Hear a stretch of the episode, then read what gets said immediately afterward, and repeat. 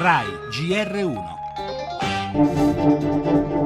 le tragedie dell'immigrazione si susseguono con un ritmo impressionante. Dalla Libia è arrivata nella notte la notizia di una nuova strage. Due natanti sono affondati e in uno di essi, delle 400 persone a bordo, solo 201 si sono salvate. Quel tir partito da Budapest, abbandonato per ore al lato dell'autostrada, pieno di corpi accatastati nel cassone, morti quasi certamente per asfissia.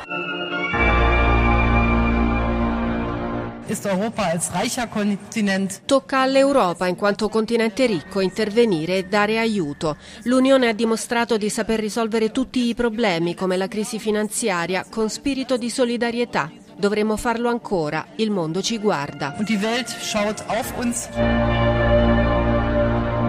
E io credo che in questo momento cominci a serpeggiare in Europa la giusta preoccupazione sul fatto che il moltiplicarsi delle tragedie è forse sufficiente per far capire a chi non vuol capire che sull'immigrazione serve un impegno comune.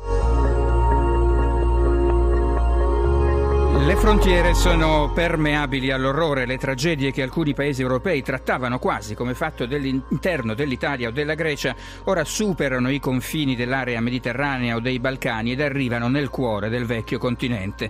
Il ritrovamento in Austria di decine di migranti morti in un tir abbandonato alla periferia di Vienna ha suscitato grande strazio in tutta Europa. La cancelliera tedesca Merkel, dopo aver aperto le frontiere ai profughi siriani, riconoscendo loro il diritto da d'asilo ammette ciò che il ministro Gentiloni ed il nostro governo ripetono da mesi e con un gesto di solidarietà di tutta l'Unione che si uscirà da questa emergenza. Le frontiere sono permeabili all'orrore, forse lo diventeranno anche le coscienze.